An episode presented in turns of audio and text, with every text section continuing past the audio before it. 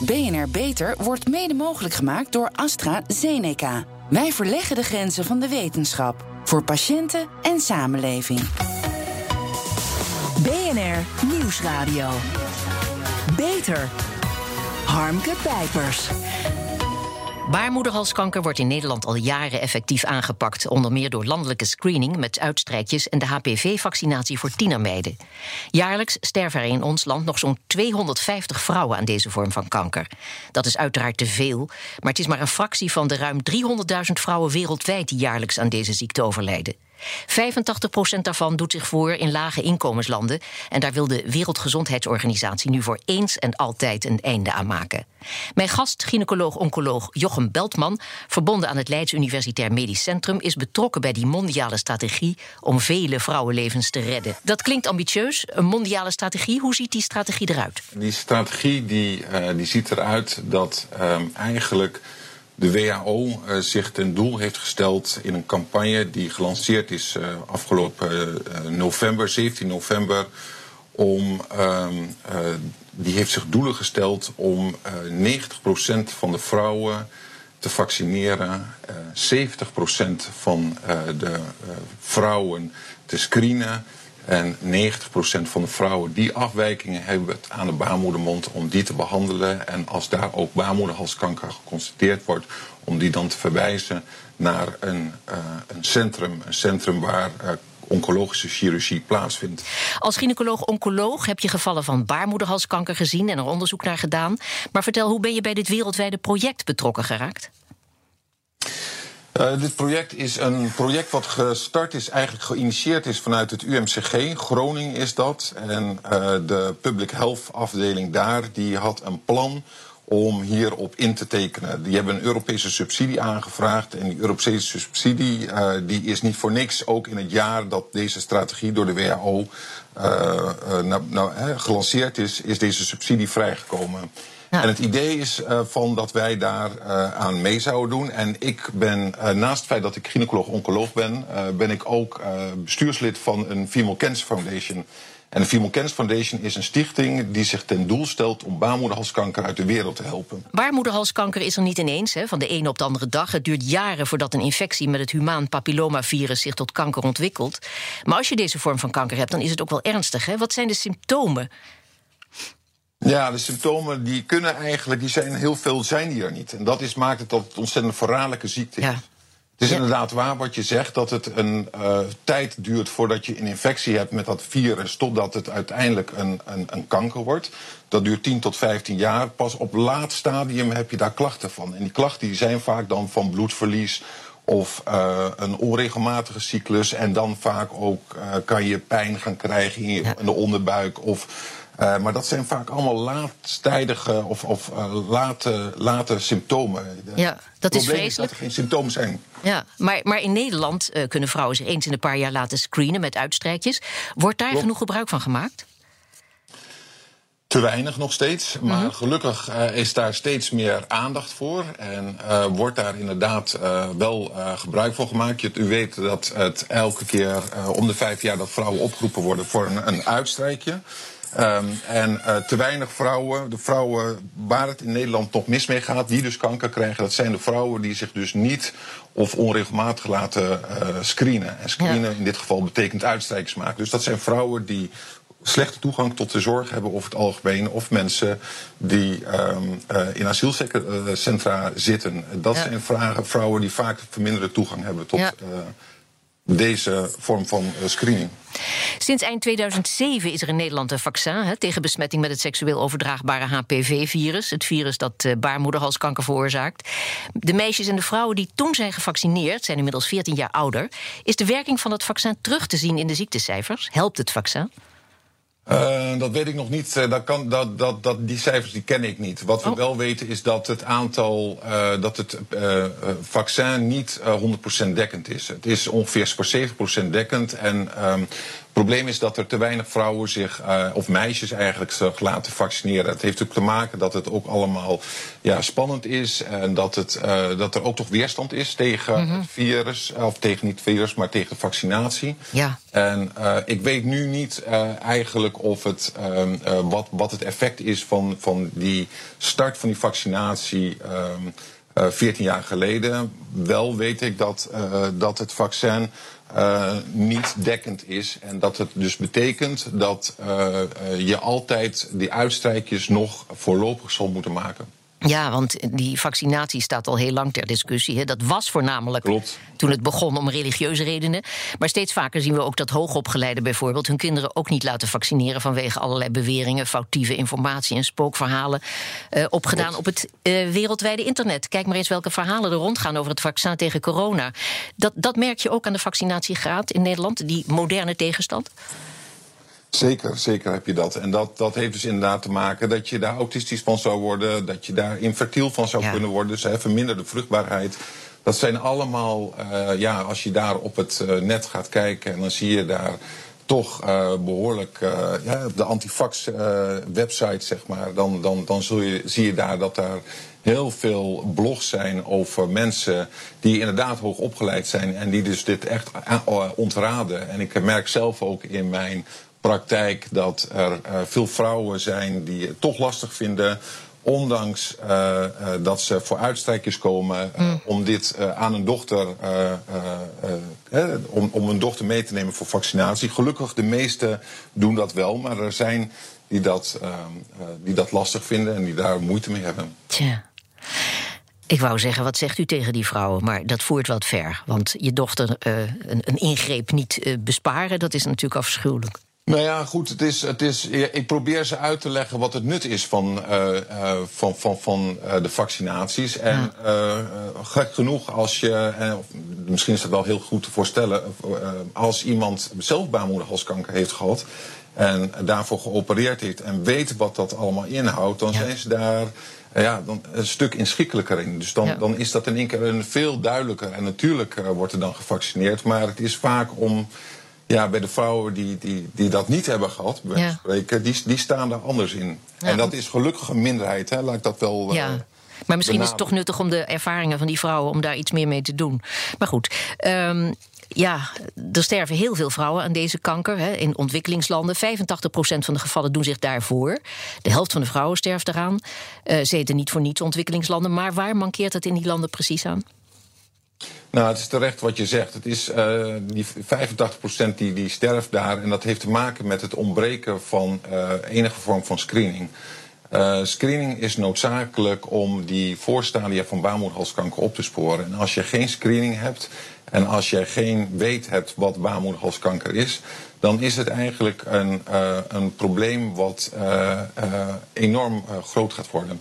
En dat zie je met name in, in de, uh, de lage en middeninkomenslanden. Dat daar dus de screening compleet ontbreekt. Er zijn wel nationale programma's. Er wordt wel van allerlei uh, dingen beloofd. Uh, maar vaak, zoals in heel veel dit soort landen, ja, zijn er zoveel andere programma's, zoveel andere gezondheidskwesties, zoals HIV-AIDS, zoals TB, ja. uh, ondervoeding. je kan niet overal even goed bovenop zitten. En ja. dat betekent dat er keuzes gemaakt moeten worden, ook met het beschikbare geld. Ja, baarmoederhalskanker is dus armoede gerelateerd.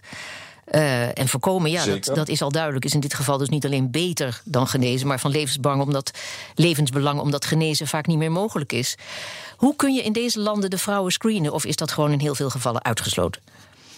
Nee, die kan je screenen. En dat is eigenlijk, uh, dat is nogmaals de, de, de foundation uh, waar ik bij betrokken ben. En dat, uh, die, die, die, die zich daarvoor ijvert.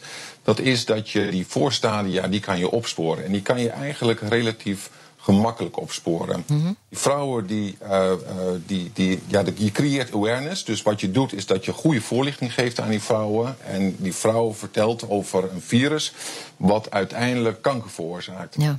En um, uh, wat je dan doet, is dat uh, je de vrouwen ja, onderwerpt, klinkt altijd een beetje, maar een gynaecologisch onderzoek doet. En dat ja. je de baarmoedermond in beeld brengt. En wat je dan doet, is dat je azijn, wat heel makkelijk to toegankelijk is. Zelfs in die landen. Azijn, ook in dat soort landen uh, wordt, is azijn uh, verkrijgbaar. Gewoon tafelazijn. Dat kan je uh, dopen. Een wortje dopen in azijn. En dat breng je op de baarmoedermond aan. En als je dat doet, dan na een minuut, dan zie je dat als er voorstadia zijn, dan kleuren die anders. Die kleuren wit. Hm. En dat kan je met de blote oog zien. En als je dat ziet, dan kan je dat ter plekke uh, behandelen. En dat kan je doen door middel van een bevriezingstechniek. Dan breng je een soort uh, uh, apparaatje breng je dan op de baarmoedermond wat gaat vriezen. En dat kan je ook door middel van verhitting doen. En dan heb je dat eigenlijk in dezelfde setting als waar die vrouwen ook gescreend zijn, heb je het ook behandeld. En daarmee is het proces stopgezet. Het ja. proces van de infectie die als het ware doorsuddert en uiteindelijk na 10 tot 15 jaar een kanker wordt. Ja. En helaas, als je dat doet, dat is eigenlijk een hele kosteneffectieve methode. Als je dat doet, dan heb je die vrouwen eigenlijk genezen. Maar die vrouwen weten natuurlijk wel allemaal de verhalen, hè? de familieleden die er zijn overleden. Want er gaan heel veel vrouwen aan dood. Zeker, zeker. En daar herinneren ze ook aan dat dat ook belangrijk is. Maar goed, het zijn ook, ja, het is ook lastig, uh, maar ook wel eerlijk om te zeggen, dat het ook vaak de landen zijn waar de positie van de vrouw anders is dan uh, de positie van de vrouw hier. En dat vaak uh, uh, vrouw zijn daar ingewikkeld is. Dat hmm. daar man bepaalt of een vrouw toegang heeft tot de zorg of niet. Ja, ik begreep dat heel vaak de mannen het niet willen. Hè? Want, en ja. ook bovendien, als er verder ingrepen nodig zijn, las ik ergens: een vrouw zonder baarmoeder is geen vrouw meer. Dus die is, dat is ook nee. onacceptabel.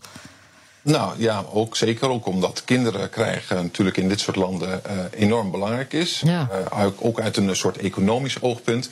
Dus als dat niet lukt, uh, als een vrouw een, een, een, een baarmoeder ontbeert, het klinkt altijd een beetje heftig, maar als een vrouw geen baarmoeder heeft, dan is dat toch uh, is dat uh, een nadeel, uh, helaas, voor dit soort vrouwen. Maar het HPV-virus is seksueel overdraagbaar. Zou je dan ook niet veel meer aan seksuele voorlichting moeten doen? Of gebeurt zeker, dat dan? Zeker. Ja. Ja, en dat, dat Zeker, dan ook... maar er zit natuurlijk, uh, dat is natuurlijk ook een taboe uh, mm -hmm. wat daarop heerst. Want dan krijg je dus van seks kan je kanker krijgen. Ja. Dus het is ook belangrijk om ook een beetje uit die hoek weg te blijven. En het is ook niet waar dat het alleen maar door seks gebeurt. Het is ook alleen maar, het kan ook plaatsvinden van um, uh, slijmvliescontact, bij wijze van spreken, kan je ook, hè, dus hoeft nog niet eens penetratie plaats te vinden ja, ja. om, om, om dit te veroorzaken.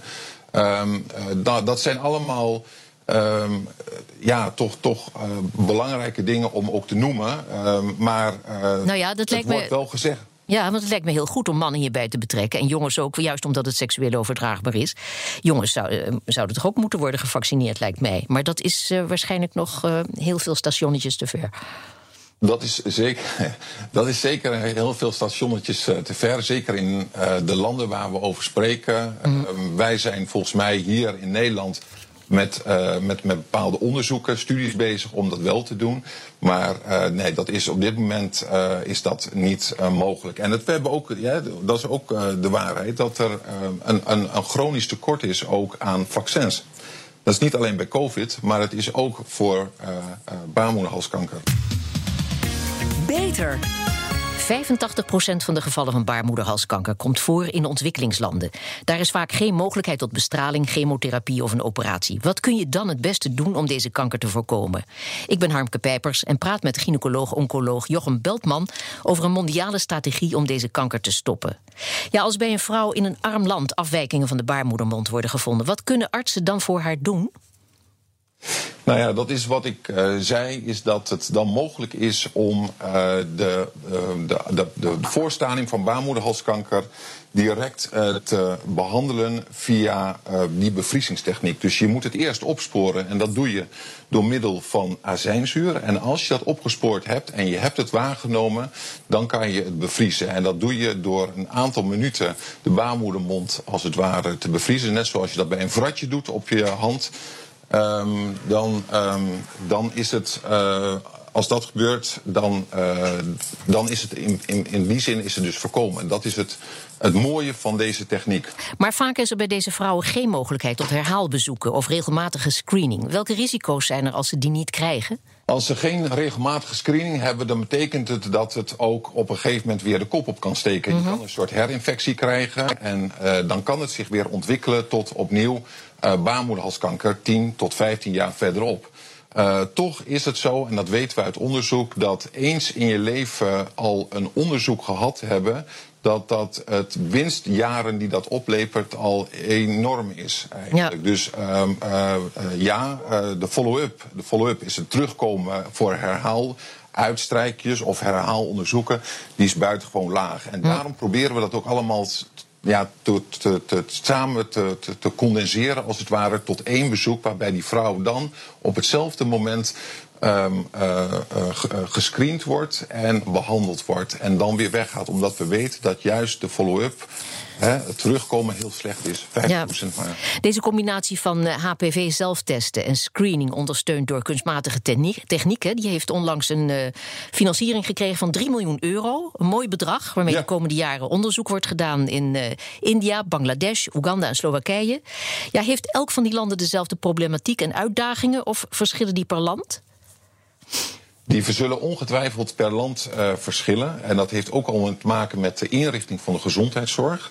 Maar ik denk uh, dat uh, voor de landen, want het zijn de landen Oeganda, India, Bangladesh en Slowakije. Want dat was een van de voorwaarden ook van uh, de subsidieaanvraag. Is dat er ook een Europees land mee moest doen, een Oost-Europees land. Ach ja, want dat is kennelijk ook nodig. Het verbaasde mij nogal Slowakije in dit ja, Ja, ja, nee, nee, dat klopt helemaal. En daar een, een minority groep, hè, dus dat zijn dan de Roma-vrouwen. Ah, ja die, uh, die uh, hier onderwerp zijn. Um, maar het, het, het, het zijn over het algemeen, ik kan niet zo goed voor Slowakije praten, maar de, de, de landen, de, de landen, andere landen, daar, daar spelen dezelfde problemen. Zijn er in deze landen genoeg kundige mensen om onderzoek uit te voeren en die vrouwen te behandelen? En is er, zijn er ook genoeg medische voorzieningen? Is er genoeg apparatuur? Nou, die apparatuur die hebben met deze subsidie uh, kunnen we die uh, uh, voor een heel groot deel aanschaffen. Dus dat is hartstikke goed. Um, kundige mensen die zijn er altijd. maar het probleem is dat er altijd een beperkt aantal mensen zijn. Omdat het, ja, het altijd een chronisch probleem of een tekort is aan staf. En uh, dat betekent dat je hè, mensen die in de ziekenhuizen werken, die dit onderzoek, maar ook uh, uh, de testen en die vrouwen, de, de onderzoeken doen bij die vrouwen, dat dat, te, ja, die, die mensen zijn er te weinig. Ja. Um, ja, daar, daar, daar moeten we toch iets mee. En wij gaan wel zoeken. Uh, en in overleg met de overheid dat er toch genoeg uh, mensen toegewezen worden voor het, het, het, het, opsporen en behandelen van deze uh, uh, problemen bij, uh, bij deze vrouwen. Ja, maar nou is er een grote groep in minder bedeelde landen. die nu in de komende jaren niet geholpen zijn met deze belangrijke screenings. omdat ze al baarmoederhalskanker hebben, erg genoeg. Ja. Wat wordt er ja. voor hen gedaan? Eigenlijk, um, eigenlijk uh, in, in deze uh, studie, of tenminste deze, subsidieaanvraag, kunnen wij daar niet zo heel veel aan doen. Omdat deze met name gericht is op het opsporen, het verhogen van de uptake, zoals dat heet, uh, van screening. En screening is dus nou echt iets voor vrouwen die nog geen kanker hebben. Ja. De vrouwen die wel kanker hebben en uh, zich, zoals ik eerder zei, al presenteren vaak in een laat stadium, ja, daar is vaak geen behandeling voor mogelijk. Mm -hmm. De Wereldgezondheidsorganisatie wil uh, alle plannen voor 2030 gerealiseerd hebben. Maar door de coronapandemie lopen natuurlijk heel veel plannen vertraging op. Want je ja. kunt niet zomaar even naar Oeganda of Indonesië afreizen nu. Wat, wat denk je? Gaat dat lukken, 2030? Nou ja, ik, ik, ik heb daar wel zorg over. Mm. Um, ik, ik, uh, dat, ik denk dat dat inderdaad heel erg lastig gaat worden. Je weet dat uh, uh, corona eigenlijk behoorlijk wat barrières al nu opgeworpen heeft voor de zorg in het algemeen. Maar ook bijvoorbeeld voor screening van baarmoederhalskanker. Wat natuurlijk ja. gebeurt al in dat soort landen. Misschien mondjesmaat, niet altijd. Maar het is natuurlijk nog minder geworden. Uh, Lex Peters, oprichter van de Female Cancer Foundation, waar jij nou bij betrokken bent, die zei ooit: als het een mannenziekte was geweest, was het al lang opgelost. Heeft hij gelijk? Ja, ik denk dat hij het helemaal gelijk heeft. Dit is natuurlijk een enorm groot probleem en het treft met name de vrouwen. En de vrouwen die. het, is, het is een ziekte die als je Ehm, als, je, als je man was geweest, dan had je, was dit al lang weg geweest, dit probleem. Maar het zijn de vrouwen die. Een, het is een genderziekte eigenlijk. Het feit dat het vrouwen zijn die geen stem hebben, vrouw zijn, maakt dat het zo'n enorm groot probleem is. Dus ik ben het helemaal met hem eens. Uh, en dat is het, het, het trieste ook uh, van, van dit hele grote probleem. Ja, een buitengewoon treurig probleem. Ja. Hartelijk dank en veel succes, Jochem Beltman. Wil je meer weten over de onderzoeken naar baarmoederhalskanker en het plan van de World Health Organization? Kijk dan op www.bnr.nl/slash beter. Zorgvernieuwers. De ontwikkelingen in de zorg zijn volop in beweging. Nieuwe medicijnen, apparatuur en behandelmethoden maken het leven van de patiënt beter en het werk van de specialist makkelijker. Duizenden mensen worden jaarlijks geholpen aan vernauwingen in de slagaders die zorgen voor zogenoemde etalagebenen. Heel vervelend, heel pijnlijk, pijn bij het lopen. In het UMC Utrecht is er een nieuwe methode getest waardoor patiënten niet meer gedotterd of opengesneden hoeven te worden. Vaatchirurg Stijn Hazenberg, wat houdt die nieuwe behandelmethode in? Ja, die behandeling die houdt in dat we uh, de slagadelijke vernauwing uh, ja, op een non-invasieve manier behandelen. Um, een klein stukje achtergrond. Wat er eigenlijk gebeurt is dat hart- en vaatziekten in het hele lichaam kan, uh, kan voorkomen. Mm -hmm. En als dat in het been het geval is, dan is het zo dat daar een plak of een slagader adellijke vernauwing uh, um, zich bevindt, waardoor het bloed er niet goed meer door langs kan stromen. Ja. Nou, de afgelopen twee decennia heeft er enorme verschuiving uh, plaatsgevonden in de, de behandeling van, uh, van, van deze plaks of slagadervernauwing. Tot de, tot de eeuwwisseling deden we dat met, met grote open chirurgie. Dus u moet denken aan um, een bypasschirurgie of het vrijleggen van het bloedvat waarbij we die uh, schoonmaakten. Uh, maar de afgelopen twintig jaar deden we dat steeds meer middels uh, endovasculaire procedures, dus dotterbehandelingen. Ja. Dus er heeft een verschuiving plaatsgevonden van invasief naar minimaal invasief, maar dat is nog altijd niet non-invasief. En nee. een dotterprocedure kan eigenlijk niet altijd ehm, op alle locaties. Als u bijvoorbeeld denkt aan de Lies, is bijvoorbeeld een buigpunt. Daar is het nog steeds de klassieke methode, de open chirurgie, waarbij je de slagaders vrijlegt, de methode om dat te behandelen. Maar dat ja, gaat gepaard met uh, complicaties. Ja, het gaat dus om het doodmaken van plak, van weefsel. En dat op de vierkante millimeter. Hoe voorkom je dat het omliggende weefsel schade oploopt? Ja, dus de, de techniek die wij dus nu toepassen um, is dus de is HIFU techniek. Dat staat voor High Intensity Focused Ultrasound. Mm -hmm. En dat combineert eigenlijk twee dingen. Het is een diagnostische echo. Daarmee kun je dus de plak goed visualiseren, enerzijds. Maar je kunt ook hoge intensiteitsgeluidsgolven uitzenden. En die, kun, ja, die komen op de millimeter nauwkeurig in een stuk weefsel terecht waar je ja, dat graag terecht wil laten komen. Wat betekent dit voor de toekomst? Kan dit worden uitgerold naar bijvoorbeeld andere patiëntengroepen? Nou, we hebben eerst preklinische studies gedaan uh, om te kijken uh, ja, of dit veilig toepasbaar is bij mensen. Mm -hmm. En we zijn nu bezig met een, uh, met een veiligheidsstudie, dus een zogenaamde Safety First in Human studie. Waarbij we nu vijf mensen hebben behandeld. Waarbij het er nu heel erg op lijkt inderdaad dat het in ieder geval veilig kan, kan plaatsvinden. Nou, dat is de eerste stap. En de, de tweede stap is dat we vervolgens een effectiviteitsstudie doen. En als dat succesvol is en ook de, de eindpunten gehaald worden, hè, dus dat het ook daadwerkelijk een effectieve therapie is, dan, uh, dan kunnen we zeker gaan denken aan uh, ja, andere gebieden in het menselijk lichaam. Ja. ja. en de kosten is natuurlijk ook altijd een hele handige vraag. Uh... Nou, ik denk dat uh, op de eerste plaats het grootste voordeel uh, plaatsvindt op het niveau van de patiënt zelf. Mm -hmm. dus het is echt een non-invasieve techniek. Je hoeft dus iemand niet uh, open te snijden. je maakt geen wonden, je maakt ook geen prikgaten. Um, en uh, dat is een enorme verbetering zou dat zijn voor een patiënt. Want ja, eh, dus de, de, eerste ervaringen die we nu hebben, zeggen mensen, nou daar merken we gewoon helemaal niets van. Dus vooral uh, een reductie van ziekenhuis, uh, ja, opnameduur, kwaliteit van leven zou dat, zou dat bewerkstelligen. En vooral voor de patiënt dus inderdaad een enorme winst. Ja, Uiteindelijk dus... denk ik ook dat dat zich zal vertalen inderdaad in een, in een reductie van, van kosten. Ja. Ja. ja, goede vooruitzichten dus voor mensen met etalagebenen. Dankjewel, Stijn Hazenberg. En tot zover deze uitzending van BNR Beter. Op bnr.nl/slash beter is deze uitzending terug te luisteren van de maand via de BNR-app en Spotify. En we zijn ook op Twitter te vinden onder BNR Beter. Dus heeft u tips voor ons? Laat het ons weten. Ik ben Harmke Pijpers. Blijf nog even veilig binnen. Graag tot een volgend spreekuur. BNR Beter wordt mede mogelijk gemaakt door AstraZeneca. Wij verleggen de grenzen van de wetenschap voor patiënten en samenleving.